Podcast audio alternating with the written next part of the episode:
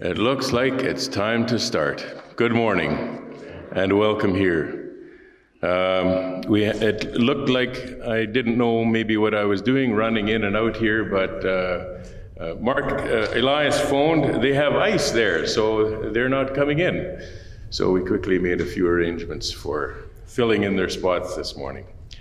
So why don't we turn uh, to our song sheets? Rock of Ages, cleft for me. Let's sing together. We're going to sing, Come Let Us All Unite to Sing.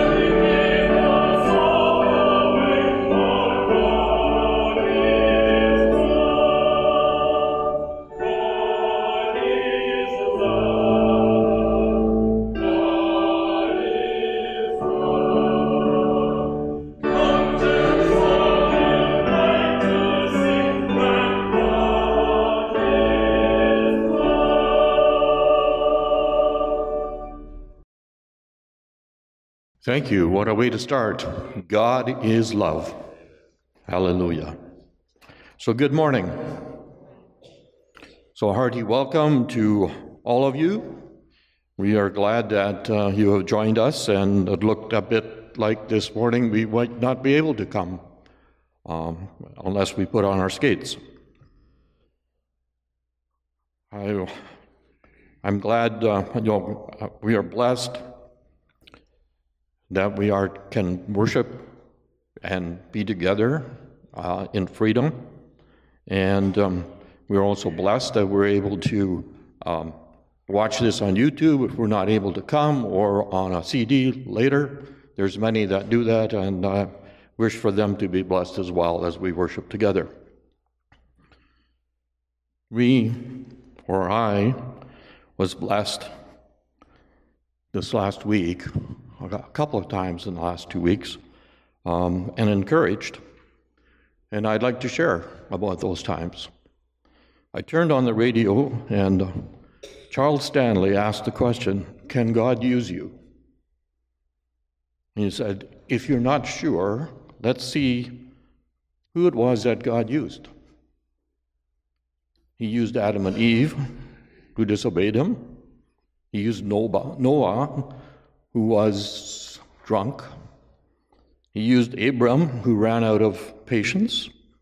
He used Moses, who replied, I can't do it. He used Esther, who, was afraid.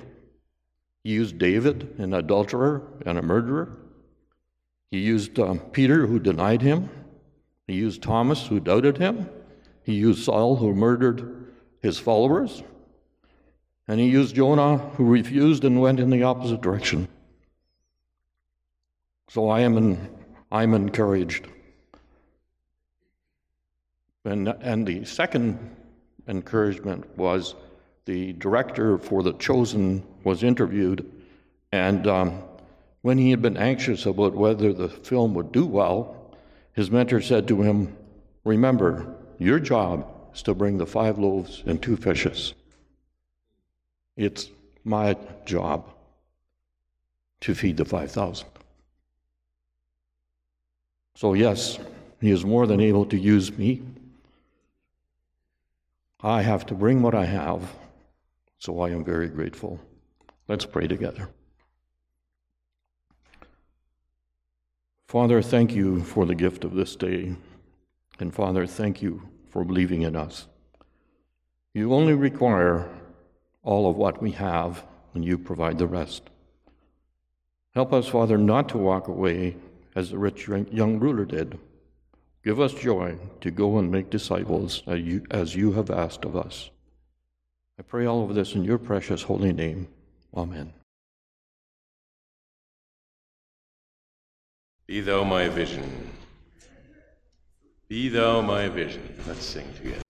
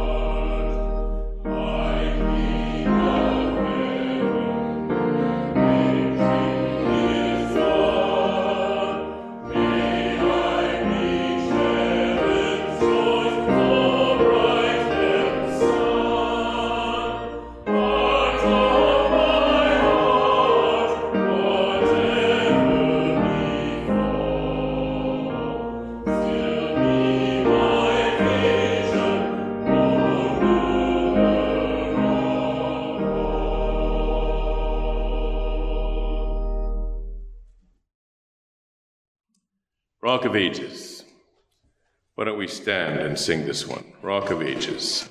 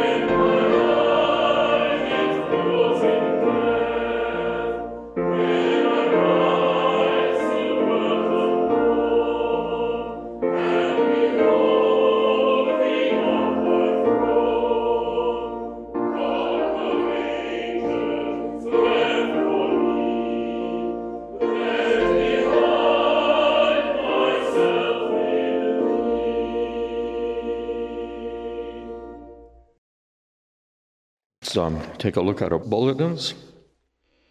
Um, one thing to add that's not in the bulletin.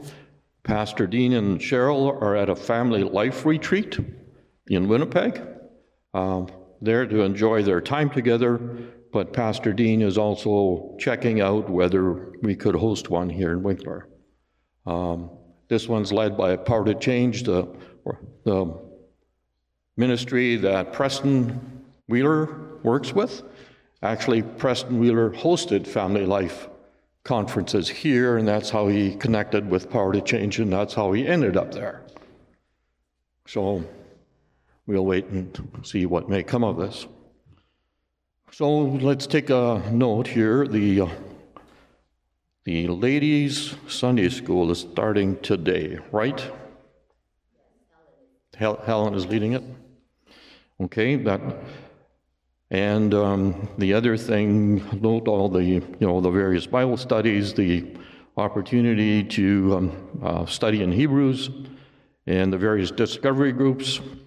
Um, let's uh, attend as we're able.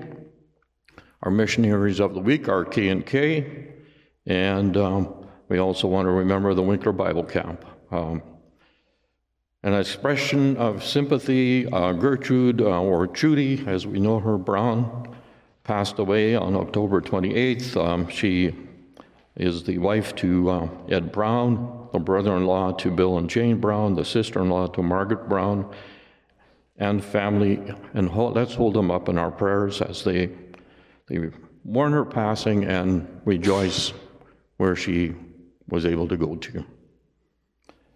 So we have other people um, that are in various places. Um, Prairie View Lodge is Hilda Ham, Swan Lake Hospital, Mary Dewick and John Suderman, in the Manitou Care Home, uh, Abe, Friesen.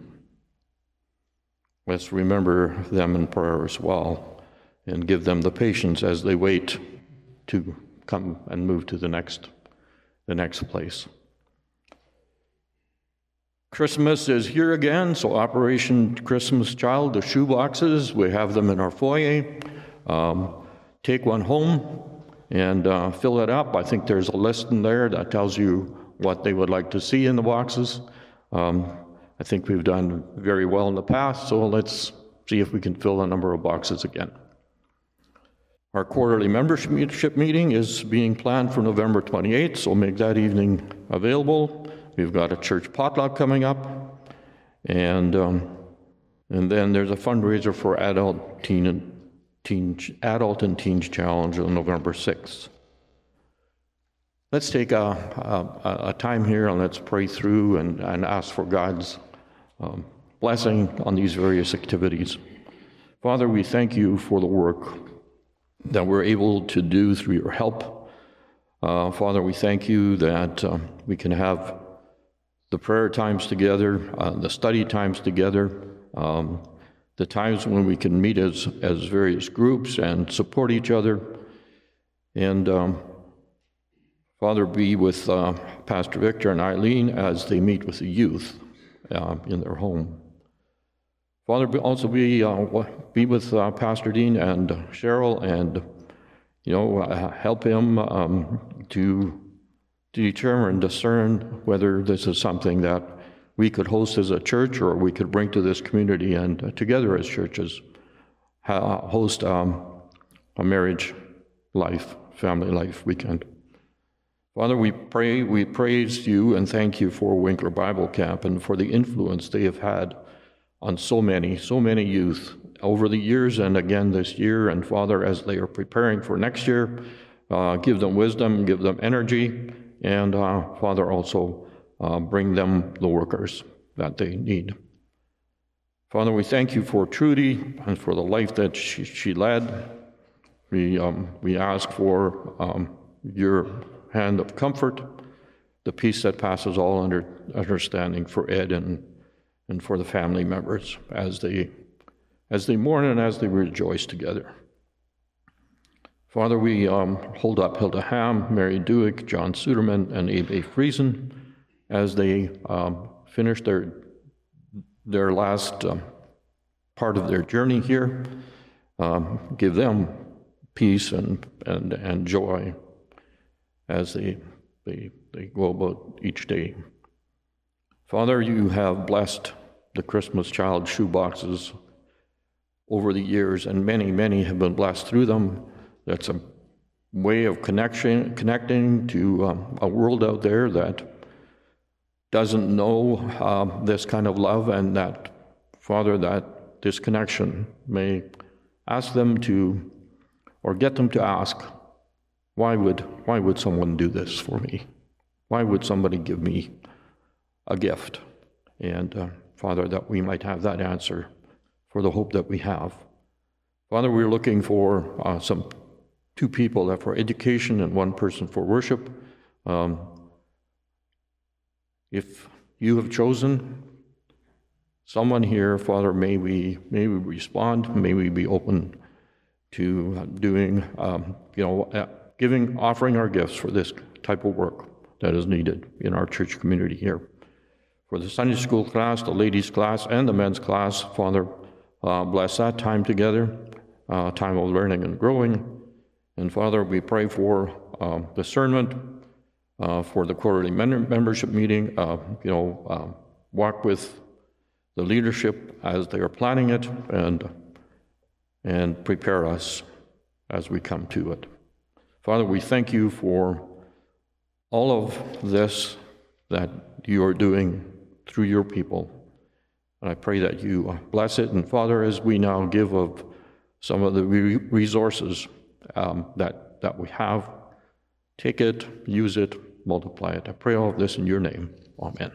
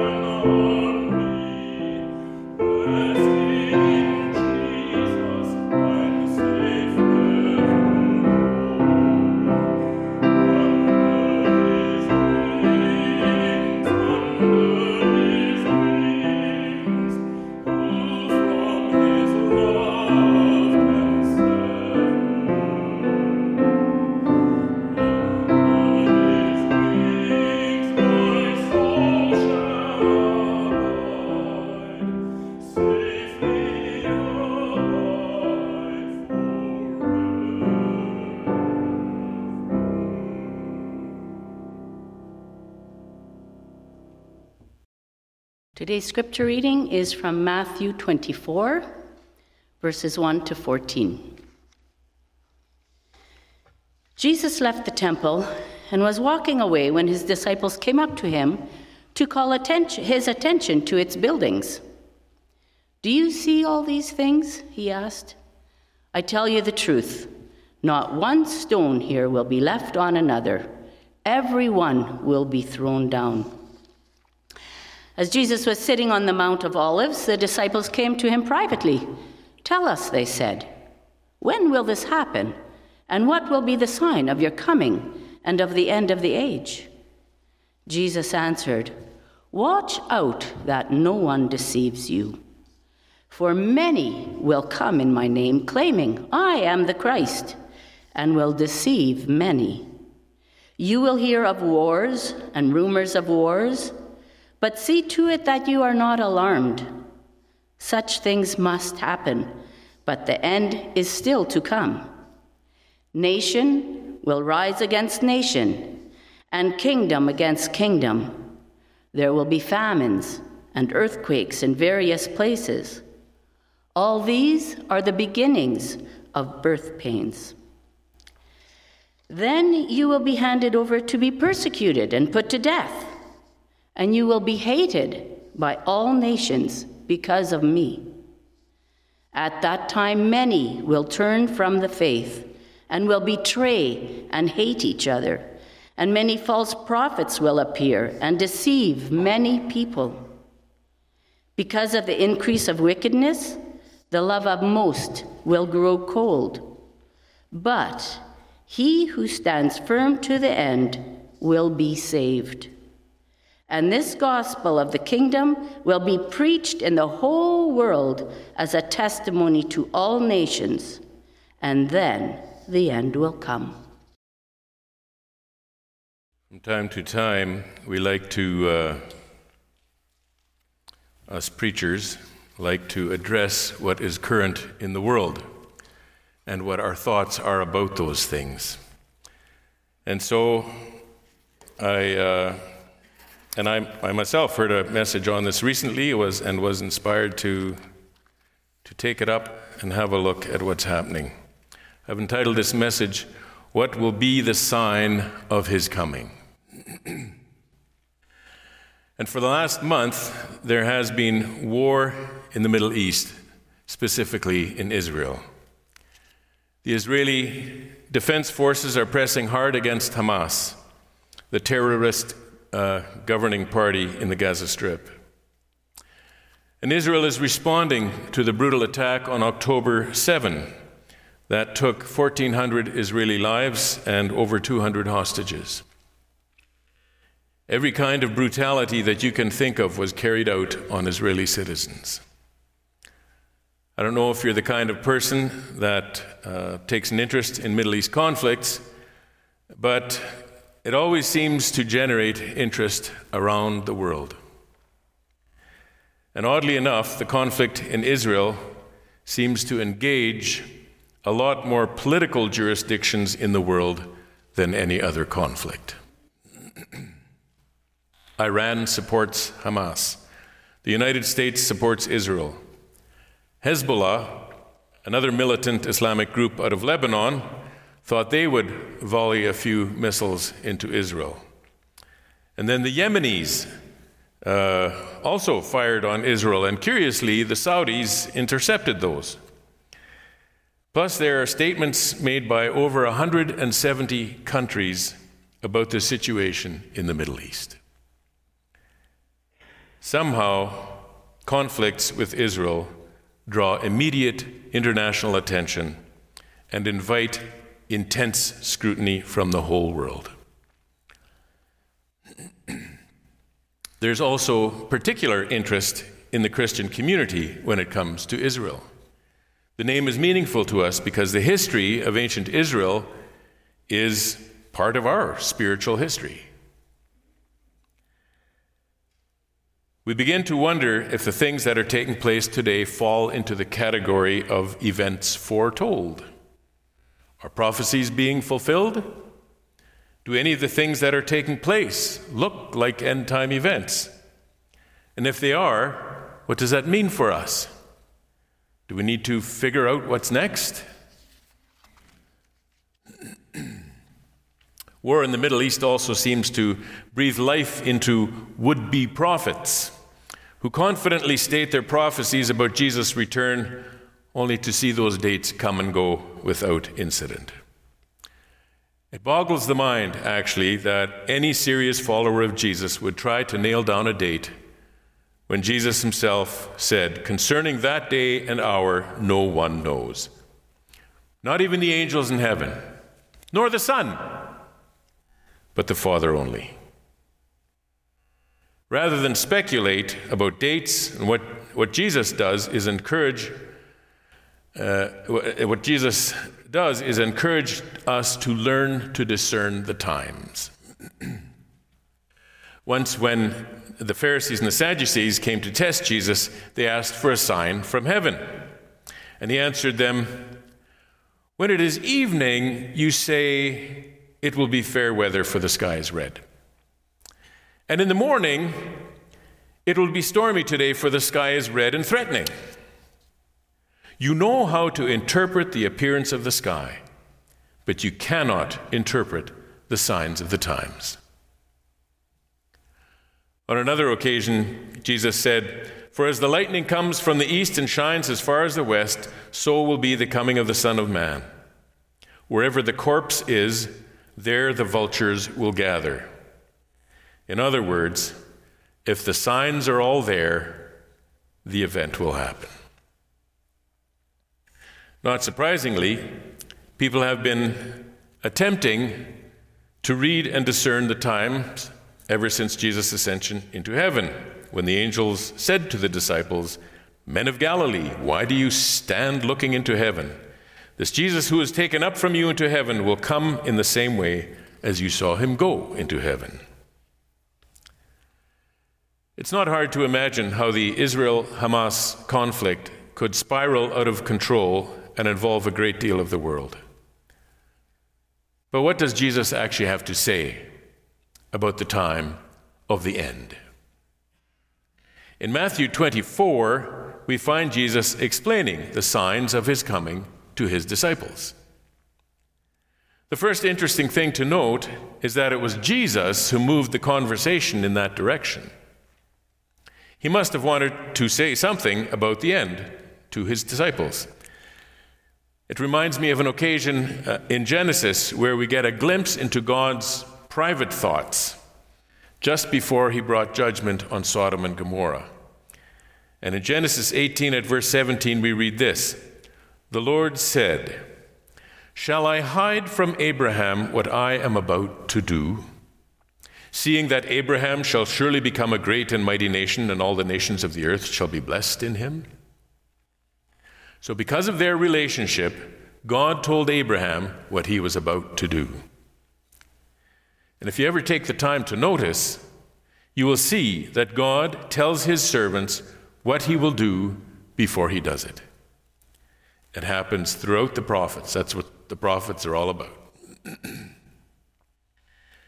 the scene we're going to look at took place right after Jesus confronted the hypocrisy of the scribes and Pharisees at the temple in front of all the people. So, if you remember, uh, in that last week after he arrived in, in Jerusalem, and near the end of that week, he confronted the scribes and the Pharisees, and he let them have it.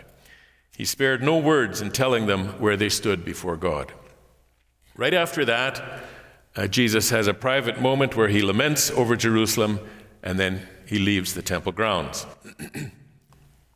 and as he was going, the disciples came to him to point out the buildings of the temple.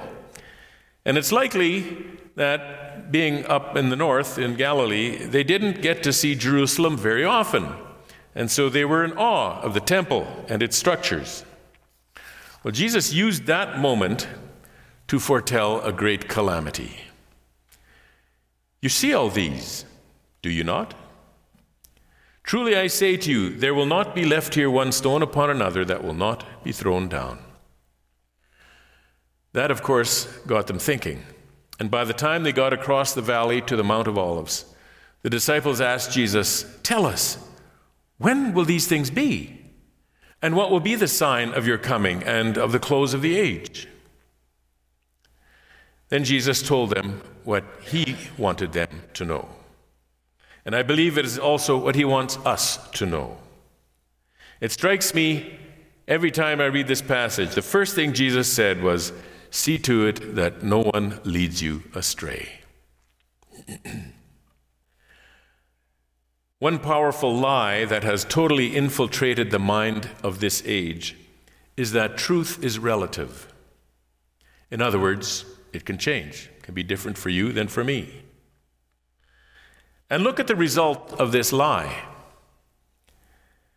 If I can have my truth and you can have your truth, then who's to say that anyone is lying? So people can lie and mislead others seemingly without consequence. And now our society is filled with all kinds of deception. For people like us who generally want to be trusting people, it gets a little difficult to accept most things as true. I'm talking about information that comes to us uh, from the world through a large assortment of news outlets and social media, whatever. But it is not restricted to those. Jesus is concerned that we are not led astray spiritually by false teaching and false teachers. Listen to what he says For many will come in my name, saying, I am the Christ, and will lead many astray. I don't think we're quite there yet, where false Christs are presenting themselves. There may be the odd one here and there. But it is sure to come as deception ramps up and as people contend for power to lead and control others. The second sign that Jesus gave is this You will hear of wars and rumors of wars. See that you are not alarmed, for this must take place, but the end is not yet. For nation will rise against nation and kingdom against kingdom. Well, that sign has been with us for quite a while. When have there not been wars and rumors of wars? My expectation is that this will only increase as the day of the Lord draws near. Because the nearing of that day is likened to a woman in labor. The contractions become more frequent and more intense until the child is born. At the present, it doesn't seem too intense, but with the current conflict in Israel, who knows what will happen? Together with this second sign is an encouragement. See that you are not alarmed. For this must take place, but the end is not yet. There's no need for us to get too excited about this because we are to expect it. It will happen. Uh, don't let it throw you off. Jesus is telling us what will happen before it happens so that we don't become alarmed, just like God did with Abraham. And then he adds, but the end is not yet.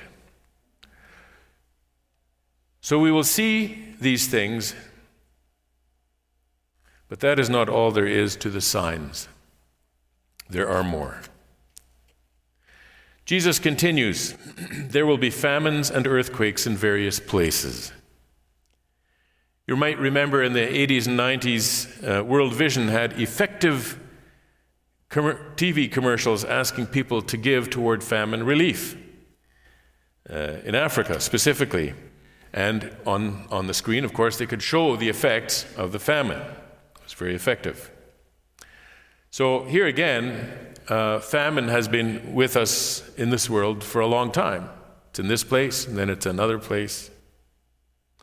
But as the day of the Lord approaches, I think we can expect to see more widespread famines.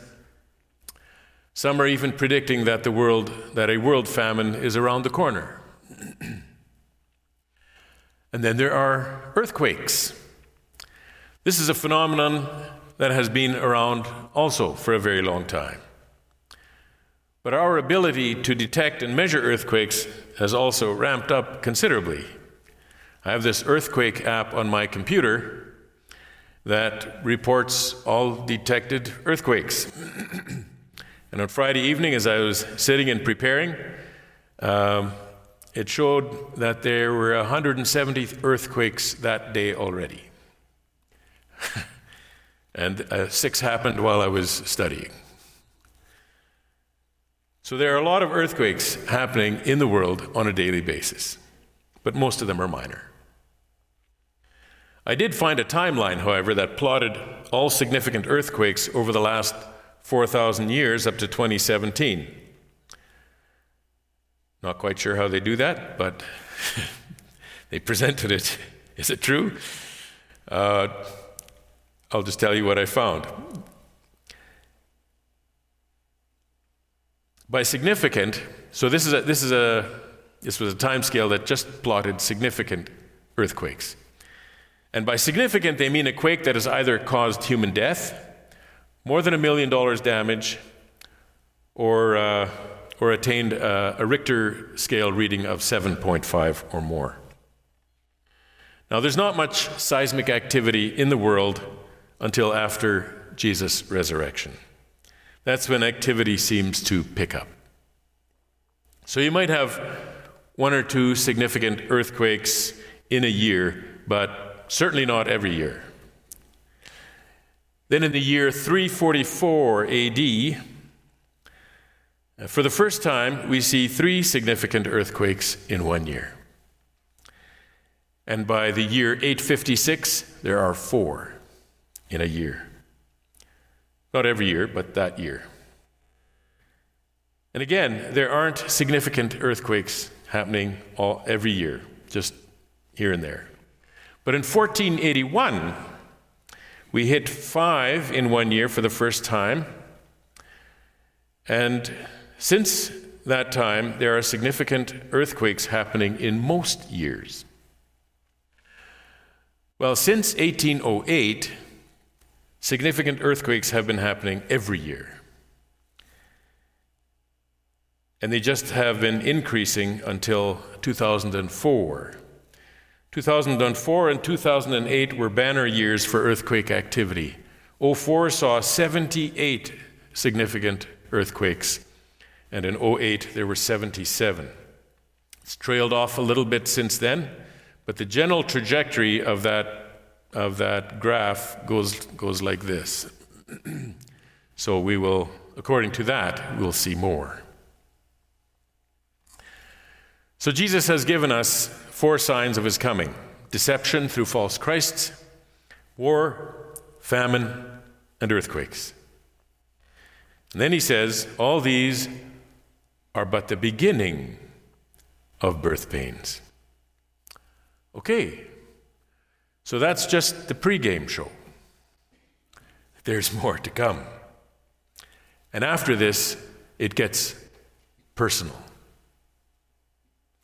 Jesus said, Then they will deliver you up to, tri- to tribulation and put you to death, and you will be hated by all nations for my name's sake. this is the part we're not particularly excited about. And what we will notice is what this kind of persecution does to people who are not strong in faith. Jesus said, And then many will fall away and betray one another and hate one another, and many false prophets will arise and lead many astray. So, who is he talking about? Who is it that will fall away? Unbelieving people are already away. This is talking about those who call themselves Christian. Many will fall away, and as they do this, they will betray and hate others who call themselves Christian. We probably don't like to think about it, but the COVID restrictions brought us right there. We nearly became willing to betray friends and neighbors to the authorities because it, it was suggested that we should report people who were not obeying government edicts. If we don't guard against if we don't guard against being led astray, then we're going to turn on each other.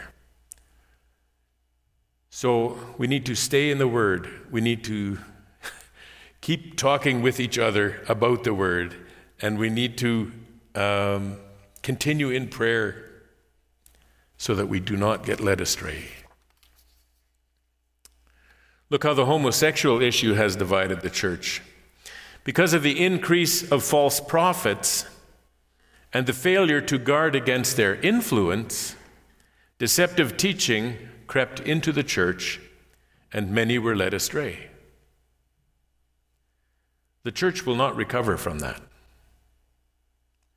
And if there were laws against being unsupportive of homosexual unions, do you not think that we would be reported by those who were led astray? We will be. We will be betrayed and hated by people who call themselves Christian, people we know. The next line follows quite logically. Verse 12 says, And because lawlessness will be increased, the love of many will grow cold.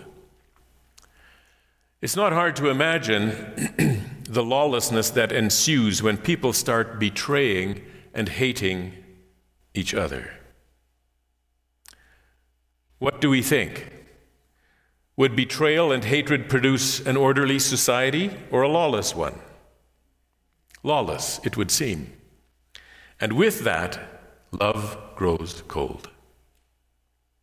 It is not possible to be a betrayer and a hater and retain love. Matthew 26 uh, 24 says, No one can serve two masters. You cannot betray the gospel of God and love God's church. That does not work. So Jesus has deliberately made known to us the signs of his coming. And we can see evidence of all these signs. So why isn't he here yet? Well, because we're not quite there yet. Second Thessalonians chapter 2 adds a little more insight to the signs of Jesus' return. And I'll read from verse 1. 2 Thessalonians chapter 2 verse 1.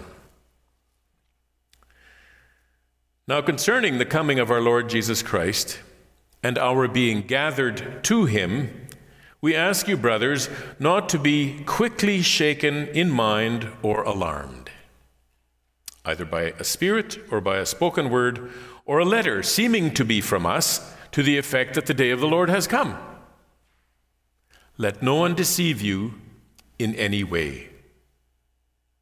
For that day will not come unless the rebellion comes first. And the man of lawlessness is revealed, the son of destruction, who opposes and exalts himself against every so called God or object of worship, so that he takes his seat in the temple of God, proclaiming himself to be God. so here's something to think about. Where is the temple of God? Paul wrote in 1 Corinthians 3:16, "Do you not know that you are God's temple and that God's spirit dwells in you?" And in the same letter, 1 Corinthians 6:19, he writes, "Or do you not know that your body is a temple of the Holy Spirit?" On the day Jesus was crucified, God shook the earth, tore the curtain to the Holy of Holies, and he vacated that stone temple. That temple had fulfilled its purpose. It was a foreshadow of God dwelling with his people. From that moment on, God's temple became the body of the believing person. So when the scripture says that the son of destruction takes his seat in the temple of God, where is he? Is it possible that this lawless one will take his seat in the heart and mind of every believer who has been led astray?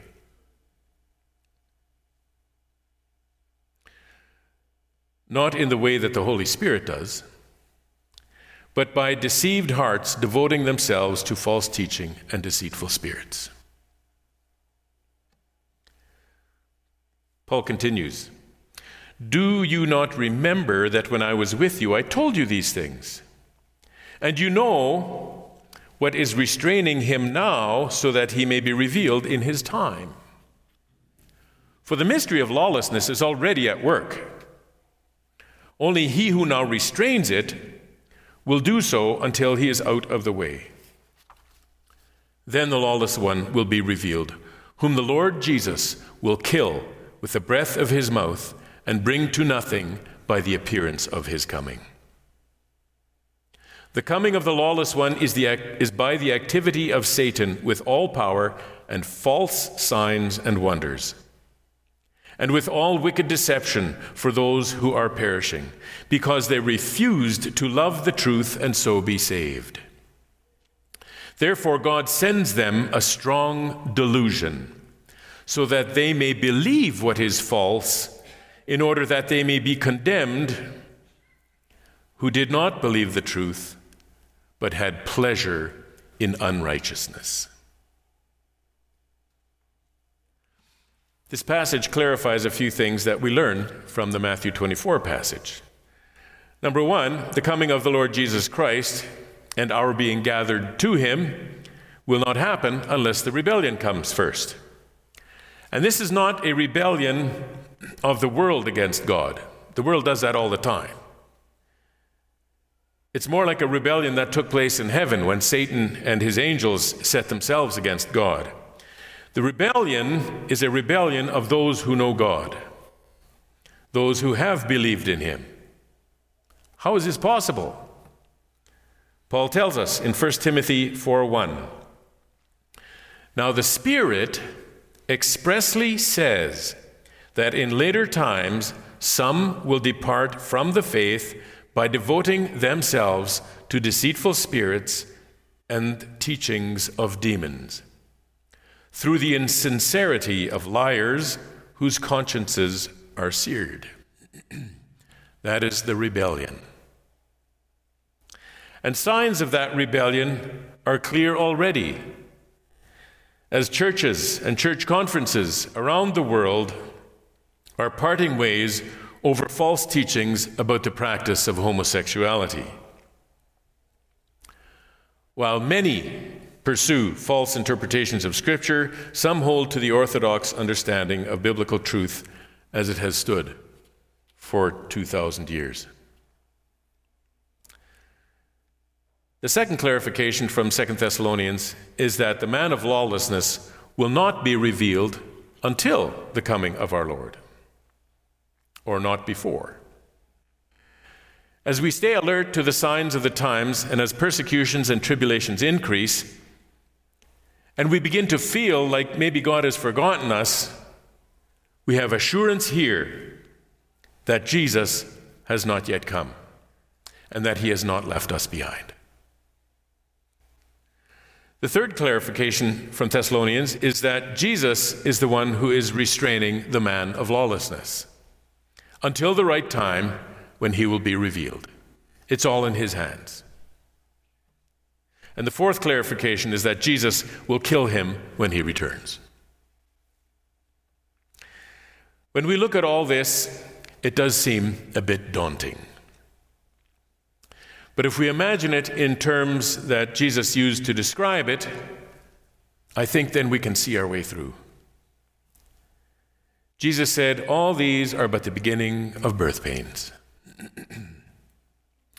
we all know that giving birth begins with small contractions and a little pain.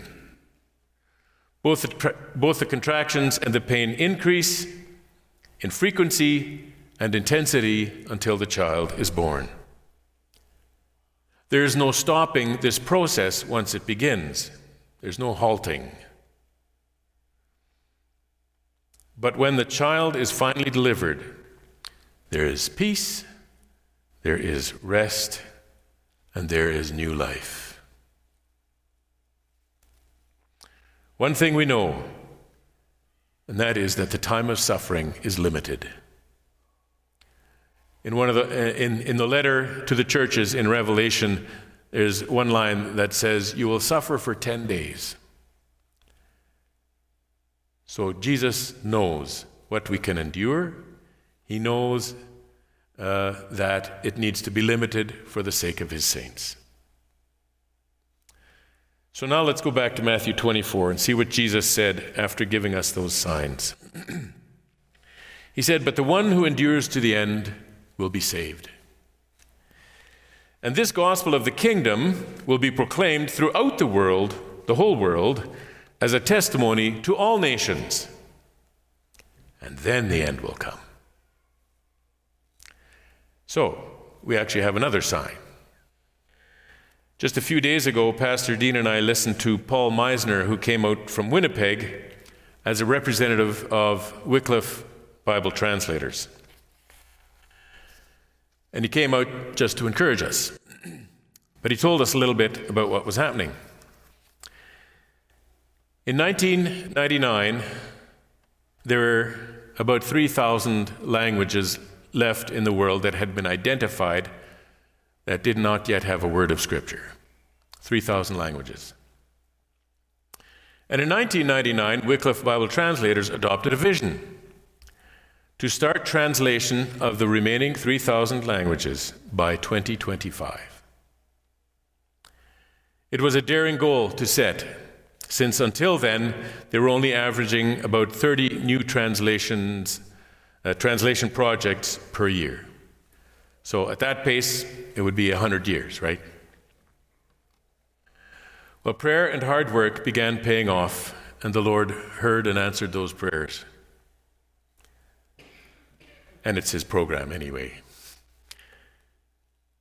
From 1999 to 2003, in those four years, an average of 64 projects were begun each year. That's more than double. In 04, 82 translation projects were started, and the pace has continued to accelerate.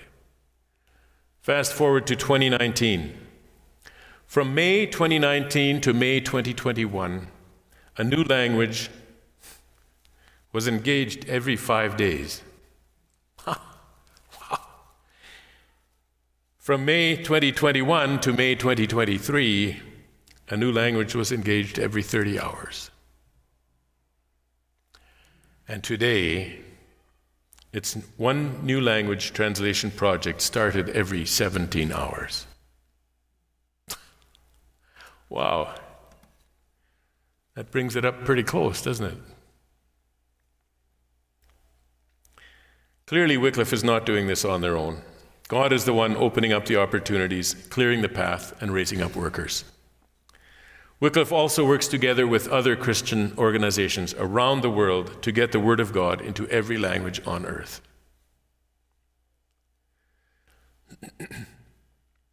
this is hugely encouraging because the end will not come until the gospel of the kingdom is proclaimed throughout the world as a testimony to all nations. What are we to do in the meantime? We can certainly give to the ministries involved in making the gospel known. That would be a good thing to do.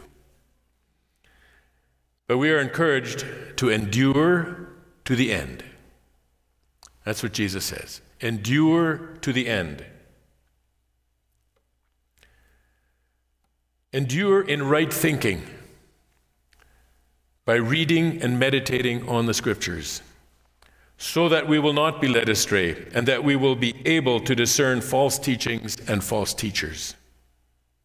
To endure in prayer as we pray for those who do not yet know Jesus.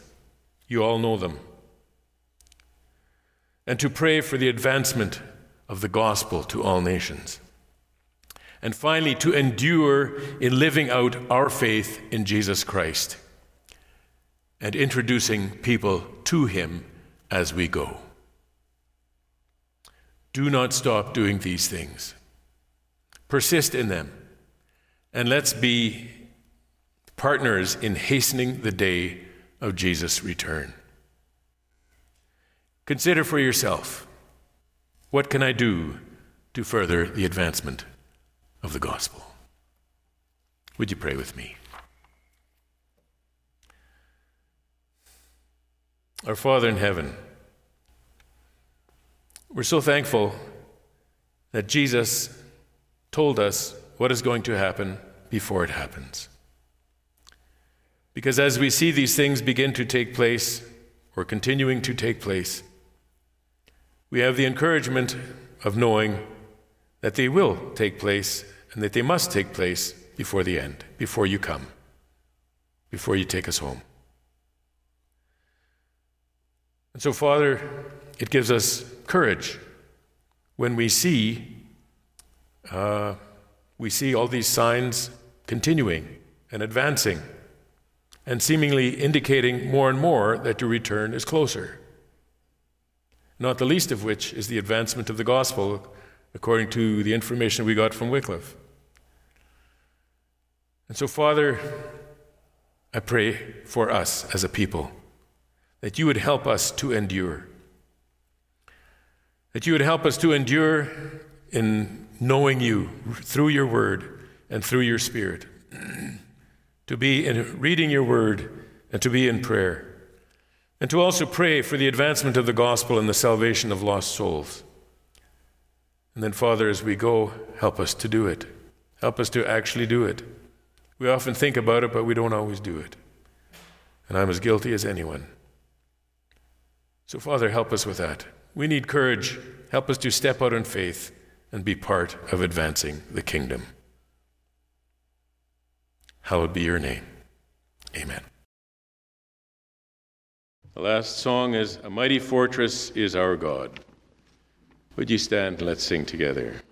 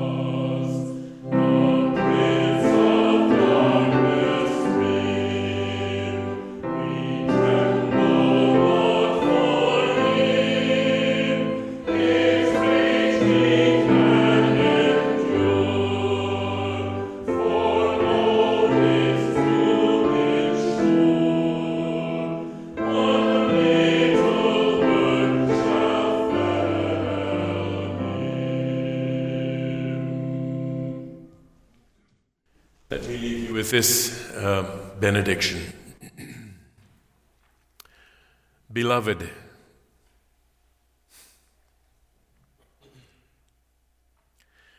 take care that you are not carried away with the error of lawless people and lose your own stability.